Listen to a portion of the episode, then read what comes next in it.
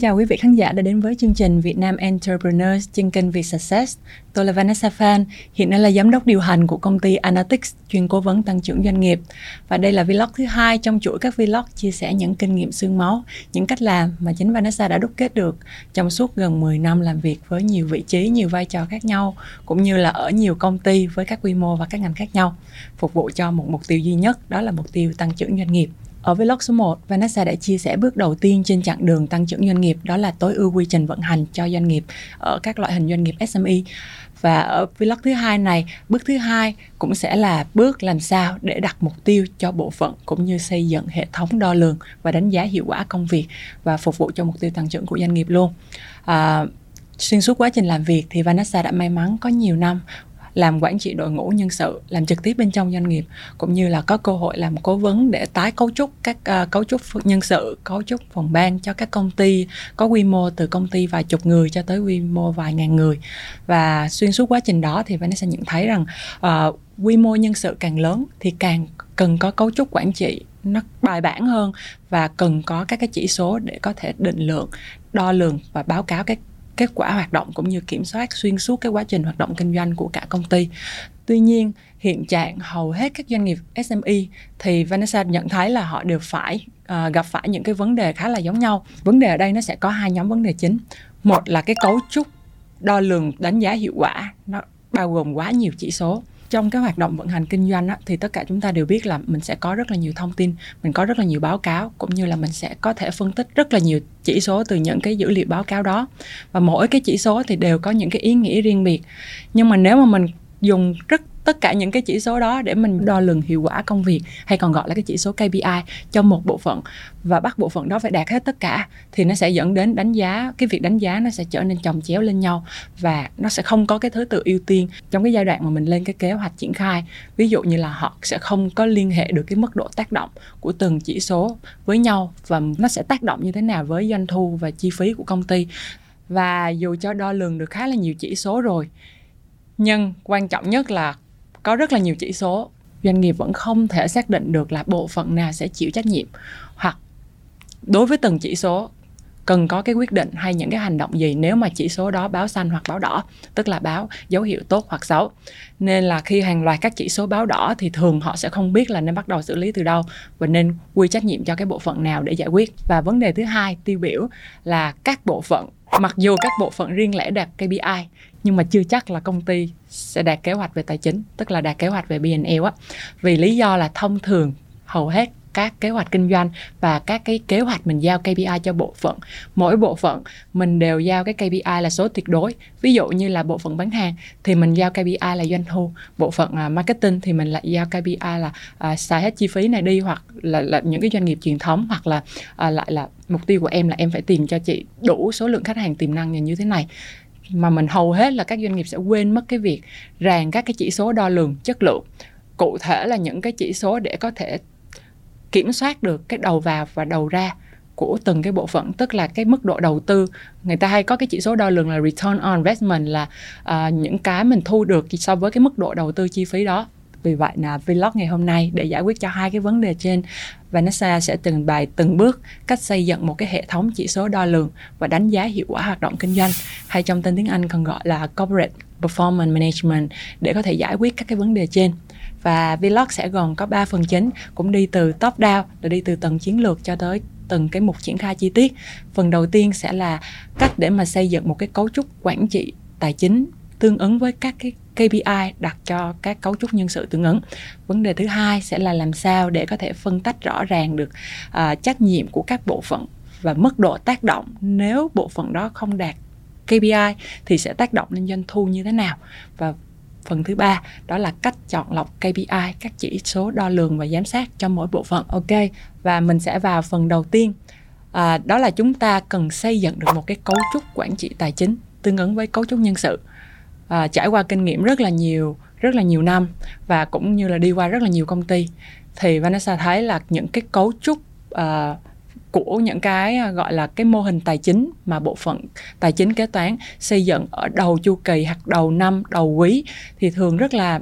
bài bản, rất là đầy đủ các cái chỉ số thu chi à, với những cái chỉ số hiệu quả rất là nhiều. Tuy nhiên là cho dù mình lên một cái kế hoạch tài chính với chỉ số nó có cả bài bản cỡ nào mà mình không ràng buộc và mình không gán được chính xác là những cái bộ phận nào sẽ chịu trách nhiệm để deliver, tức là tạo ra cái kết quả đó. Và nó không đủ chắc, tức là có chỗ thiếu, có chỗ thừa. Có những cái chỉ số quan trọng thì mình lại quên mất. Thành ra không có ai chịu trách nhiệm. Và vì vậy nên là khi mà một cái kế hoạch sau khi mình đã hoàn thiện, mình đưa vào triển khai, nó sẽ rất là khó triển khai. Thậm chí là khi mà mình bị thất bại, mình mình cũng không biết là thất bại thì là do bộ phận nào không đạt KPI và nếu thành công thì là công của ai, nhiều nhất công của bộ phận nhiều nào nhiều nhất. Vì vậy nên là nguyên cái quá trình từ kế hoạch cho tới triển khai nó rất là nhập nhằn và đến cuối kỳ thì nó dẫn đến là mình sẽ rất là khó để mà có thể đánh giá một cách công bằng và thường mình sẽ cào bằng là nếu mà cả công ty không đạt KPI thì tất cả các bộ phận cũng không được đánh giá tốt. Thường Vanessa hay thấy các uh, công ty hay làm theo cái cách đó nhưng mà cái đó là một cái cách không thực sự hiệu quả và nó sẽ có nhiều ảnh hưởng trên góc độ về quản trị nhân sự và bước vào chi tiết để mà làm một cái cấu trúc chỉ số đánh giá bộ phận, thì cái điều quan trọng nhất là cái cấu trúc chỉ số đó nó phải tách ra được từ cái cấu trúc lợi nhuận. Tức là nó phải có tầng cao nhất của mình là lợi nhuận thì tầng thấp nhất nó sẽ là cái gì? Tương ứng với bộ phận nào sẽ nhận được cái KPI đó và sẽ được đánh giá kết quả thông qua cái việc, mảng việc đó được hoàn thiện và nó tác động lên cái công thức tài chính của mình và nó dẫn đến cuối cùng là toàn bộ kế hoạch kinh doanh P&L của mình sẽ đạt được. Và cái việc mà mình tách cái chỉ số tài chính ra thành những cái chỉ số nhỏ tương ứng với bộ phận á, nó cũng rất là quan trọng trong cái quá trình triển khai để mà giám sát. Tại vì nếu mà mình biết được là bộ phận nào đang không đạt KPI nào và mình cũng sẽ có thể tính toán để dự báo được là cái KPI đó nếu không đạt thì nó sẽ tác động làm hụt doanh thu bao nhiêu hoặc làm tăng chi phí bao nhiêu. Thì nếu mà mình giám sát được tốt và có bộ phận để mà đảm nhiệm nhiệm vụ deliver được cái kết quả đó tốt thì mình có thể kịp thời nhận định được cái vấn đề và mình có thể có những cái kế hoạch để mà kịp bù vào doanh thu đó kịp bù vào những cái chi phí đó. Và từng bước thì Vanessa sẽ hướng dẫn chi tiết như sau. Bất kỳ công ty nào thì mình cũng chỉ tập trung vào là việc kinh doanh nó phải để ra lợi nhuận. Đó là à, mình sẽ có công thức tài chính cao nhất là lợi nhuận sẽ bằng doanh thu trừ cho chi phí.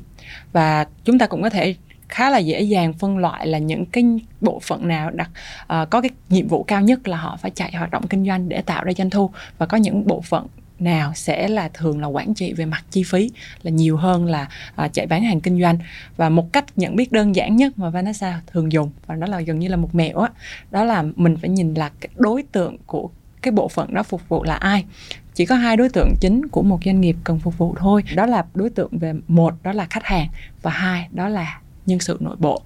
Đối với những cái bộ phận phục vụ trực tiếp hoặc gián tiếp phục vụ cho đối tượng khách hàng, thì gần như mục tiêu chung cao nhất của họ là tăng doanh thu. Có thể nói là tăng tất cả trải nghiệm của khách hàng xuyên suốt quá trình bán hàng, xuyên suốt vòng đời khách hàng, là bao gồm các cái bộ phận như sau, là bộ phận tiếp xúc trực tiếp như là bộ phận quảng cáo, bán hàng, giao hàng và các cái bộ phận là chăm sóc khách hàng, tư vấn, giải quyết khiếu nại. Là các cái bộ phận này sẽ tiếp xúc trực tiếp với khách hàng và họ sẽ có cái tác động lên cái việc là doanh thu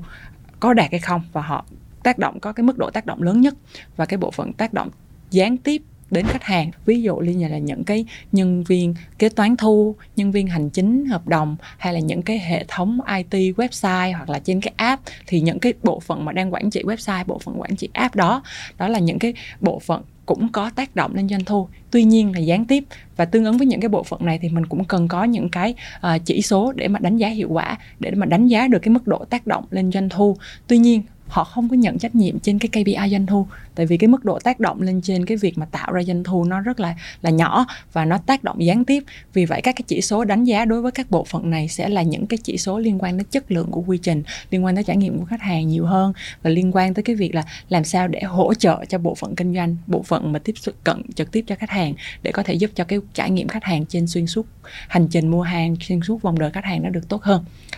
thì tất cả những cái hai cái nhóm bộ phận mà Vanessa vừa kể là tác động trực tiếp và gián tiếp à, phục vụ cho khách hàng đó là cái nhóm sẽ hướng đến mục tiêu là họ sẽ chịu trách nhiệm trên doanh thu và tất cả những cái hiệu quả trên công việc làm việc của họ sẽ được đánh giá trên mức độ tác động vào doanh thu. Còn những bộ phận còn lại để mà có thể tác động lên cái việc quản trị chi phí của doanh nghiệp là gì? Đó là bộ phận à, những cái bộ phận mà phục vụ cho đối tượng là nhân sự nội bộ. Ví dụ mình có thể kể đến như là bộ phận à, à,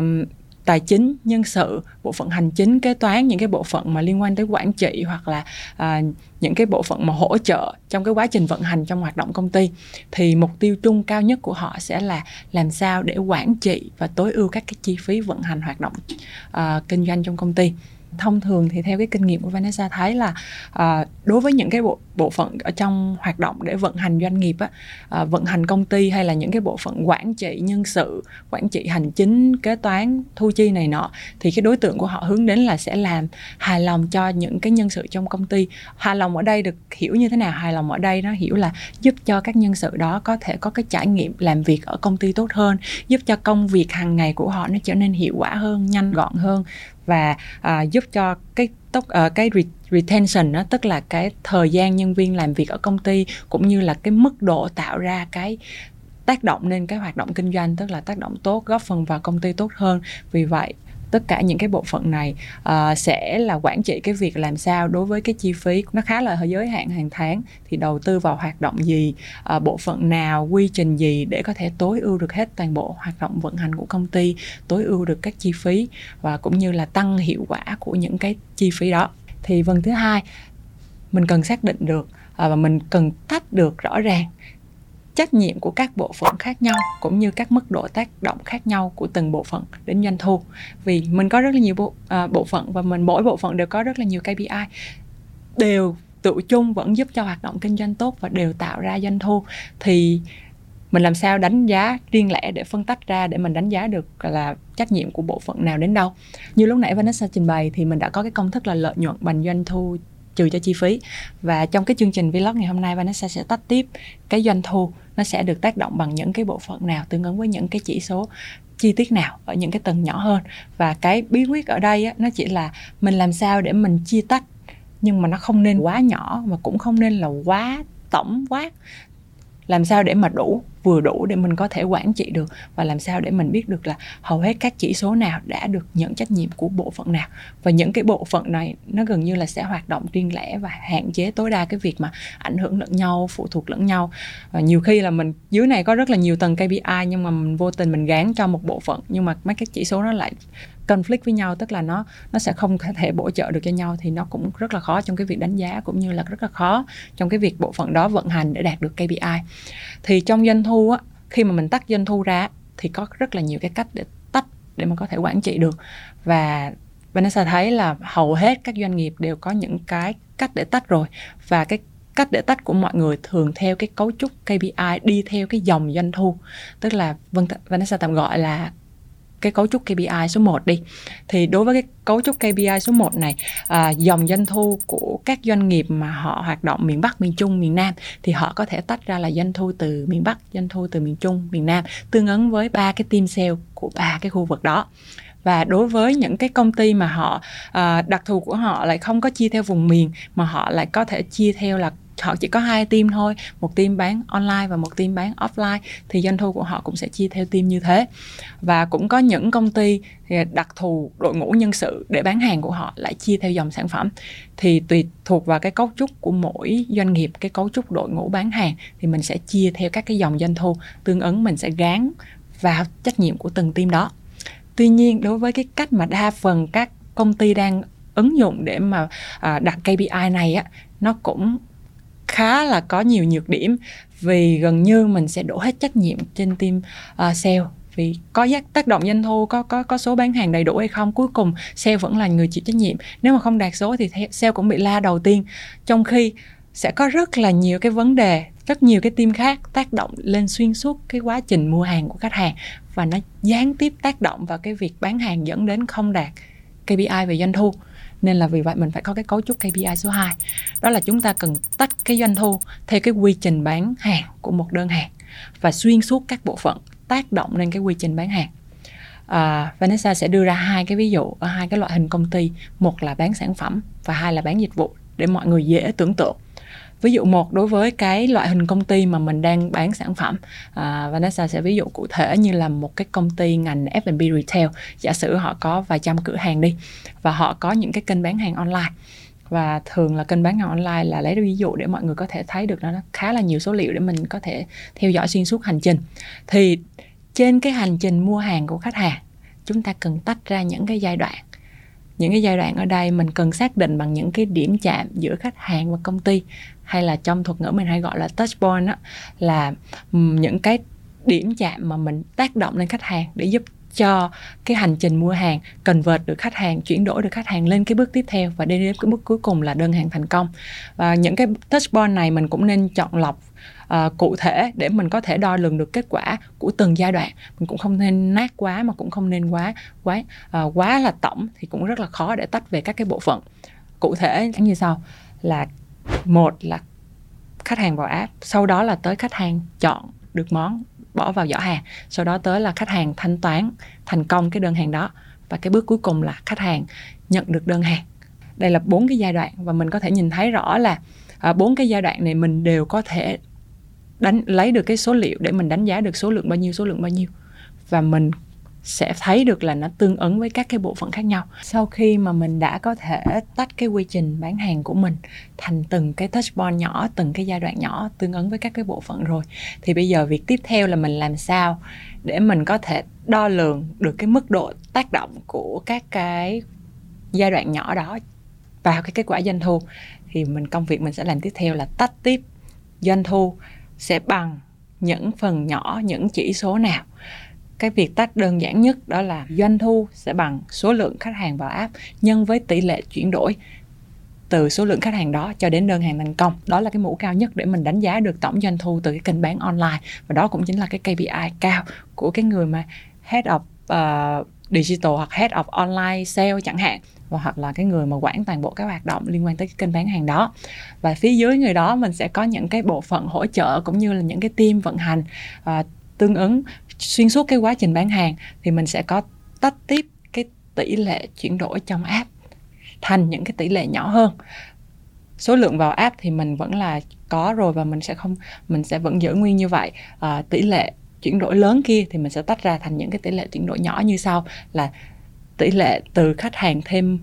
à, từ khách hàng vào app cho tới khách hàng thêm món vào giỏ hàng là bao nhiêu. Và tiếp theo giai đoạn tiếp theo là tỷ lệ từ cái những cái người mua uh,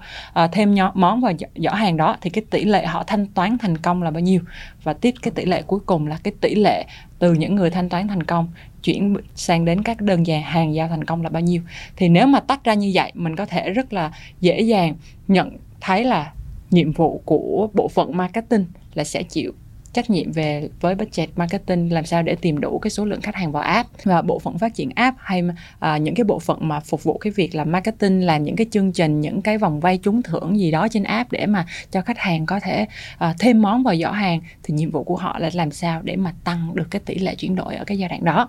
và cái bộ phận IT á, và bộ phận giao hàng thì sẽ tương ứng sẽ có cái hai cái KPI tương ứng với hai cái tỷ lệ chuyển đổi còn lại là bao gồm là à, tỷ lệ làm sao để mà những cái cổng thanh toán của mình có thể tiện thuận tiện cho khách hàng. Thời gian à, thanh toán nhanh không có bị lỗi thì tỷ lệ convert ở chỗ cái đoạn đó nó sẽ cao lên. Và đơn hàng thành công thì liên quan đến cái bộ phận à, nhận đơn hàng giao hàng và bộ phận đó sẽ tương tự như cái talk show lúc trước mà Vân đã nói. Để tối ưu quy trình á, thì các bạn sẽ cần đánh giá cái chất lượng của cái quy trình trình đó là tương ứng với lại uh, mức độ hài lòng của khách hàng rồi uh, số lượng quy mô áp dụng và cũng như cái thời gian cam kết để có thể đưa cái đơn hàng đến cho khách hàng. À, đó là đối với cái ví dụ để có thể tách được doanh thu tương ứng cái quy trình bán hàng với các công ty thuộc ngành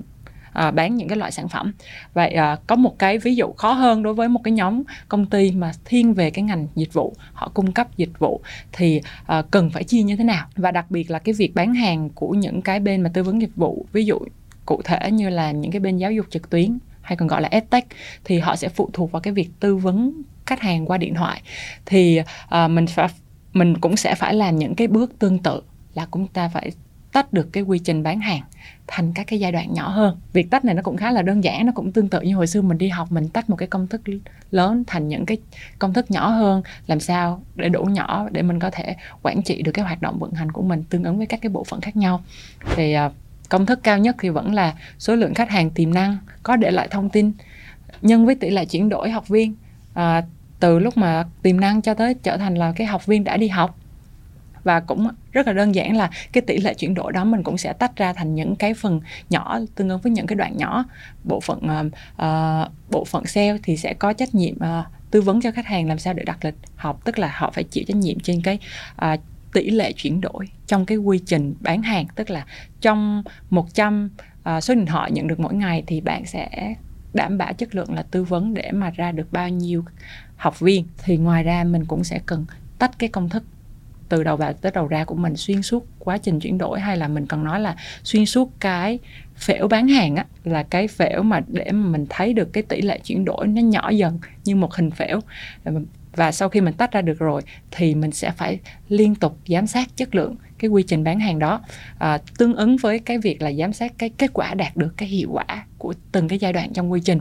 Thì bằng cái việc theo dõi như vậy thì mình có thể à, luôn luôn theo dõi được cái doanh thu của mình. Nếu mà cái tỷ lệ nó vẫn giữ được cái tỷ lệ chất lượng xuyên suốt quá trình thì mình biết được là mình sẽ đạt được doanh thu thay vì mình đặt một cái cạch một đống doanh thu trên đầu tất cả team sale thì mình phải tách ra các bộ phận và từ đó mọi người sẽ có thể nhìn được cái bức tranh tổng thể và họ nhìn thấy cái đóng góp của họ và họ cũng nhìn được là mình cần cố gắng như thế nào để đạt được cái kết quả chung của công ty. Thì như vậy mình thấy hai cái cấu trúc, một là cấu trúc thường chia theo luồng doanh thu và hai là cấu trúc chia theo cái quy trình bán hàng để liên kết tất cả các bộ phận với nhau. Cả hai cái cấu trúc này nó đều quan trọng như nhau và cần tồn tại song song trong xuyên suốt cái quá trình từ lúc lên kế hoạch tài chính cho tới cái giai đoạn triển khai và đến cái giai đoạn đánh giá kết quả xuyên suốt từ hoạt động hàng ngày, hàng tuần, hàng tháng của công ty. Và phần cuối cùng, sau khi mình đã hiểu rõ được cái mục tiêu cao nhất của mỗi bộ phận là như thế nào rồi thì đến phần 3 mình cần chọn đúng và đủ chỉ số để đánh giá và theo dõi cho mỗi bộ phận. Sau khi mà mình xác định được những cái bộ phận nào thì sẽ tác động vào doanh thu và những bộ phận nào tác động vào chi phí rồi thì dựa vào cái cấu trúc đánh giá trên góc độ tài chính như vậy thì mình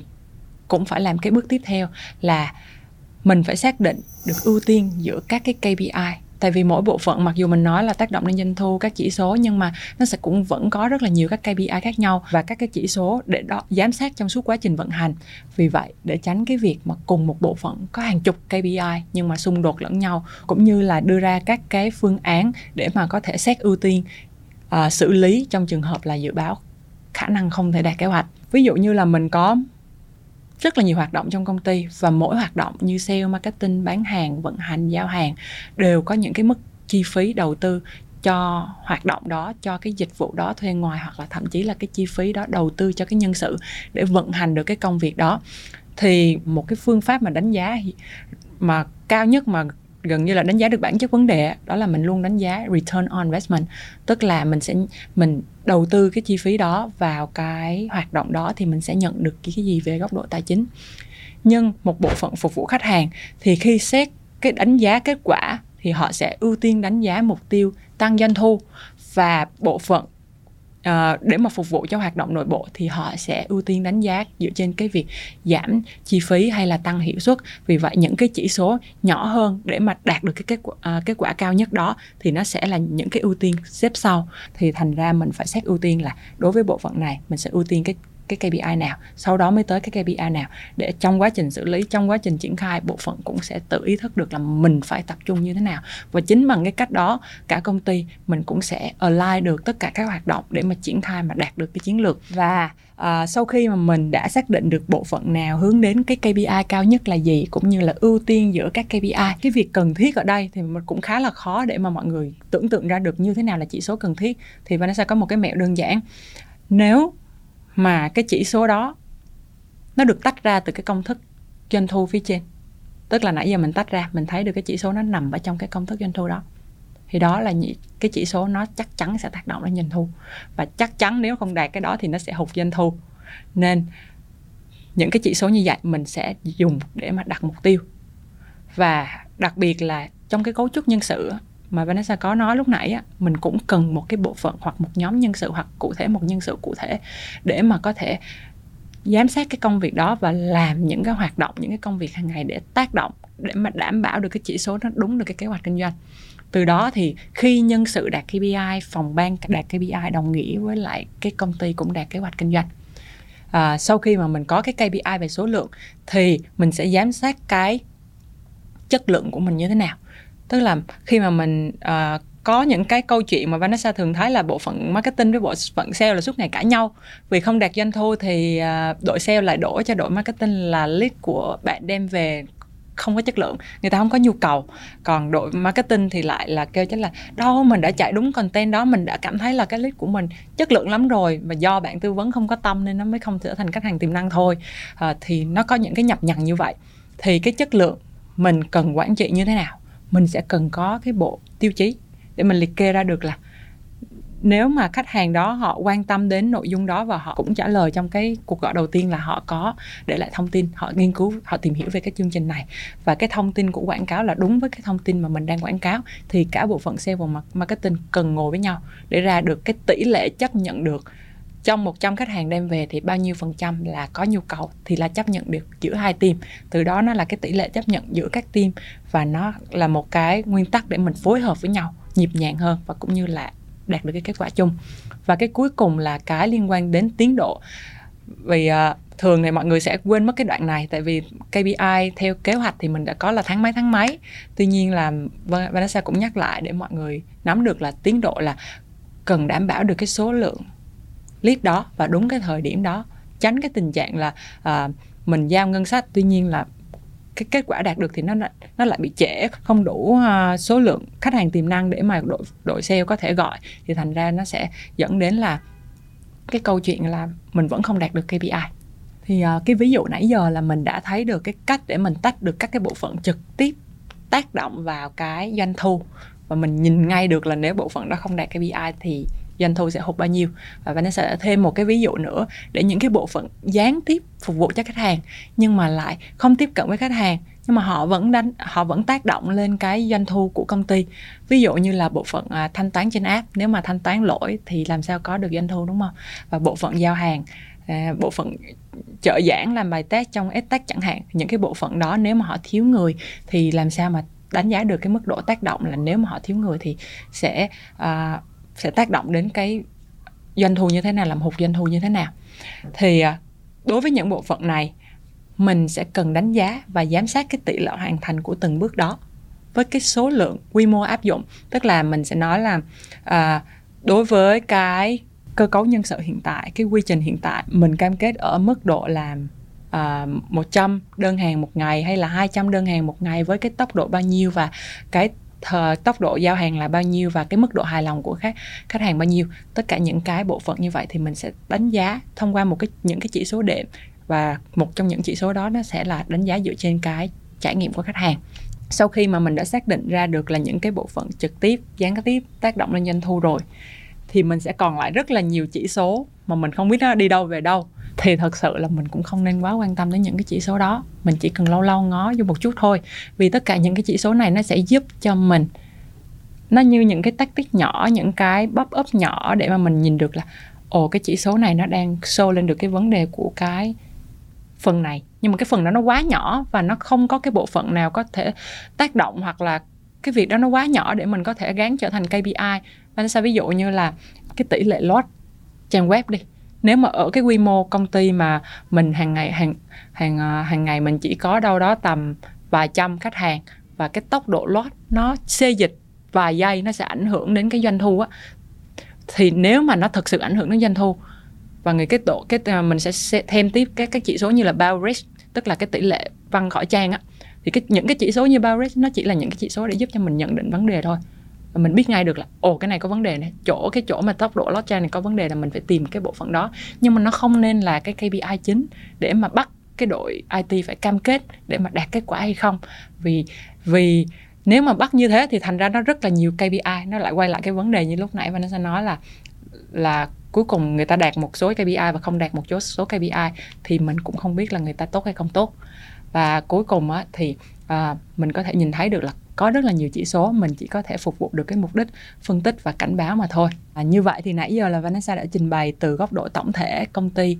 cấu trúc tài chính cho tới là phân bổ KPI lên từng bộ phận, từng nhân sự và cái cách chọn những cái chỉ số nào để theo dõi, chỉ số nào không. Hy vọng là vlog ngày hôm nay đã có thể giúp cho mọi người khi lên kế hoạch kinh doanh cũng như là theo dõi tiến độ triển khai à, và đánh giá kết quả công việc trở nên là thuận tiện hơn, rõ ràng hơn. Cảm ơn các anh chị và các bạn khán giả đã theo dõi chương trình. Nếu có bất kỳ câu hỏi hay thắc mắc gì về nội dung của chương trình ngày hôm nay bạn có thể để lại comment phía dưới video này và nếu cảm thấy nội dung chương trình là bổ ích thì đừng quên bấm like, share, subscribe trên YouTube, Spotify và các nền tảng podcast khác để có thể nhận được các chương trình tiếp theo, các vlog tiếp theo của Vanessa nhé. Cảm ơn mọi người.